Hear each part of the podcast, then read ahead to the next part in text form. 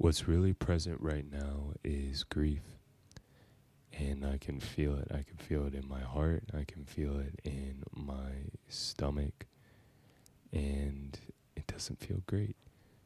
I didn't want to come and make this episode because grief is not necessarily a fun topic, but it's present right now. So may as well talk about it. My question is, what is your relationship to grief? For me, I know that I sometimes have a pattern of running or avoiding it.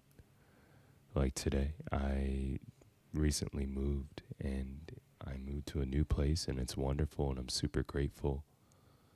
And with that, gratitude is also grief. And I just saw myself in a pattern of just scrolling on my phone, scrolling, looking at other things and other videos and just really stuffing down emotions, or if not stuffing it down, not even feeling it and just running and just being in my head. And it's interesting. I find that when grief comes up, there's sometimes this pattern of just doing more or more creating or more action or more producing. When in reality, I find what is really being called for is real space and acknowledgement for what is being lost. The funny thing I find about grief is that it usually has a combo with gratitude,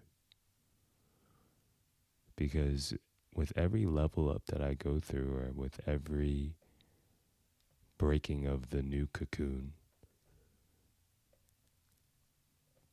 I find that I'm really grateful for this next stage or chapter, and also to very much grieving perhaps the caterpillar that had to go through that transformation.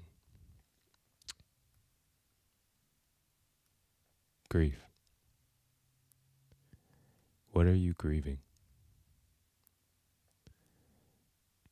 And what is your relationship to allowing grief to really have a seat at the table?